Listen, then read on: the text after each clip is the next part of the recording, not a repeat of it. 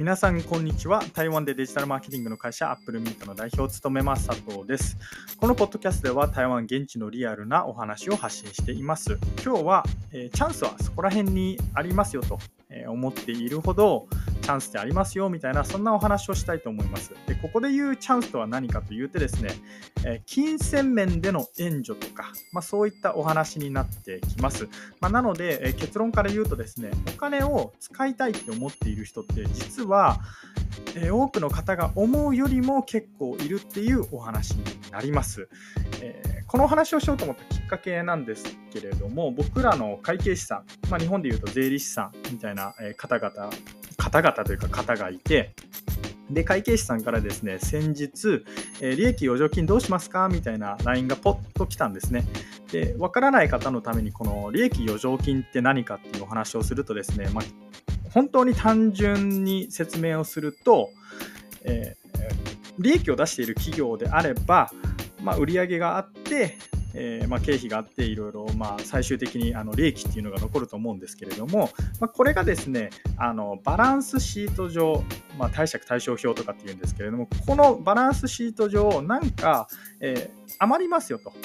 えー、まあ、そういうそういうお金のことを利益余剰金って言うんですけれども、ごめんなさい、全然いい説明になってなかったです。まあ、要するにあの、余った利益ですみたいな意味です。で、この余った利益っていうのは通常ですね、企業のオーナーさんに属するんですよ。よくあの会社は従業員のものだみたいな言う人がいると思うんですけれども、まあ、悲しい現実っていうのがここでですね利益余剰金とかあるいは企業が儲けたお金っていうのは通常、え、資本主義の社会においてはですねオーナーさんに属するんですよ、まあ、なので、え、利益余剰金っていうのが出たら通常それオーナーさんに属していて使い方っていうのが2つあります。1つはまあ、貯める。もう一つは使うですね。で、ここで言う貯めるっていうのは通常内部留保とかっていうんですけれども、まあ、内部留保をするか、あるいは配当をするかみたいな、まあ、そのどちらかになります。で、えー、じゃあ誰がその貯めるのか、あるいは配当するのかっていうのを決めるかっていうと、オーナーさんが決めるんですけれども、僕らの場合、えー、オーナー、オーナー権、オーナーシップはですね、うちの会社のオーナーシップは僕と、えー、エリックっていう共同創業者2人が持っています。まあ、ほぼほぼ50-50っていう形になるんですけれども、まあ、ただ、エリックは基本的に僕の意見を尊重してくれるんで、まあ、大体僕が決めてるんですけれども、僕はですね、ここまで起業して、えっ、と、何年目だ、えー今年の9月で7年目になるんですけれども、これまで6年間ですね、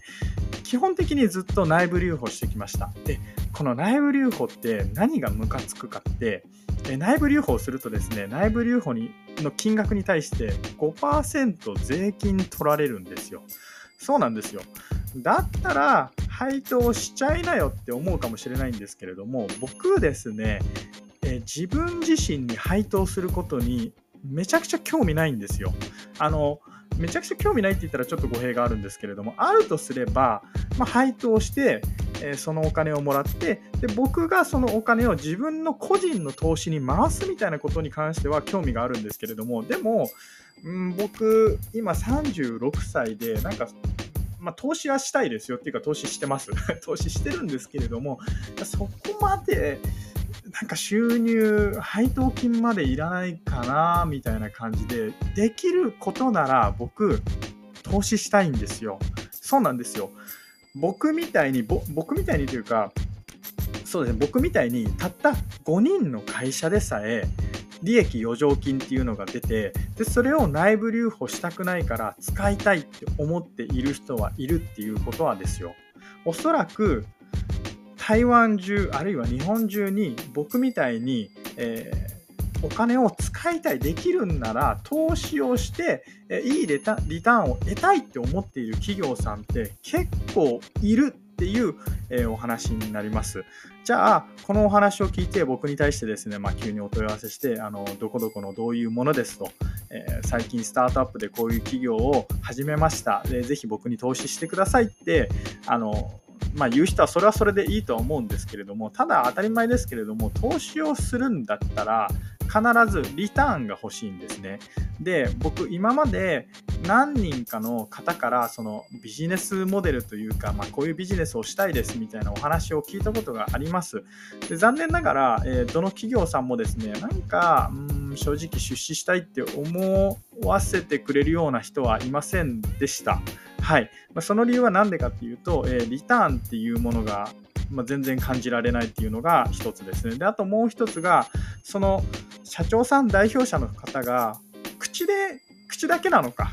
あるいは本当にしてくれるのかが、まあ、分からない、不確定っていうところがあります。まあ、なので、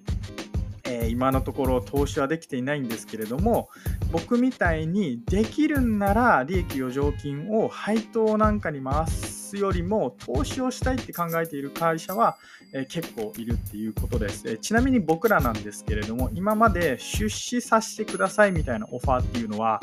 え何社かな？3、4社ぐらいリアルにありました。で、えー、っとまあ、僕ら、本当に幸いなことにですね、キャッシュにそんなに困っていないんで、えー、お断りさせていただきましたっていうのが、出資してもらうっていうのは、逆に言うとですね、向こうに、まあ、一部決定権がいくっていうお話でもあるんですね。あの議決権というかあの、完全に向こうが決定できるみたいな権利っていうのは、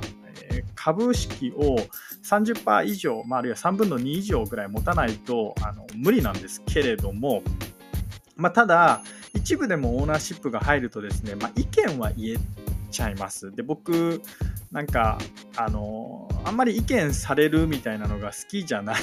ので、まあ、誰でも、誰しもそうですよね。あの、勝手に意見なんてされたくないと思うんですけれども、まあ、僕は特にですね、あんまり、えー、リスペクトもしていないリスペクトしてる人だったら聞いてもいいかなと思うんですけれども、まあ、基本的にあんまり人の言うことを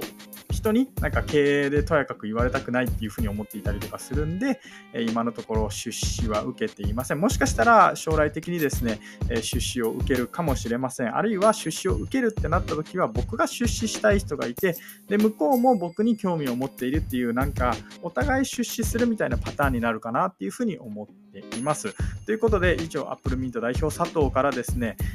ー、皆さんが思う以上に実はお金を使いたいって思ってる人って結構いるっていうお話でした。いつもお聴きいただきありがとうございます。それではまた。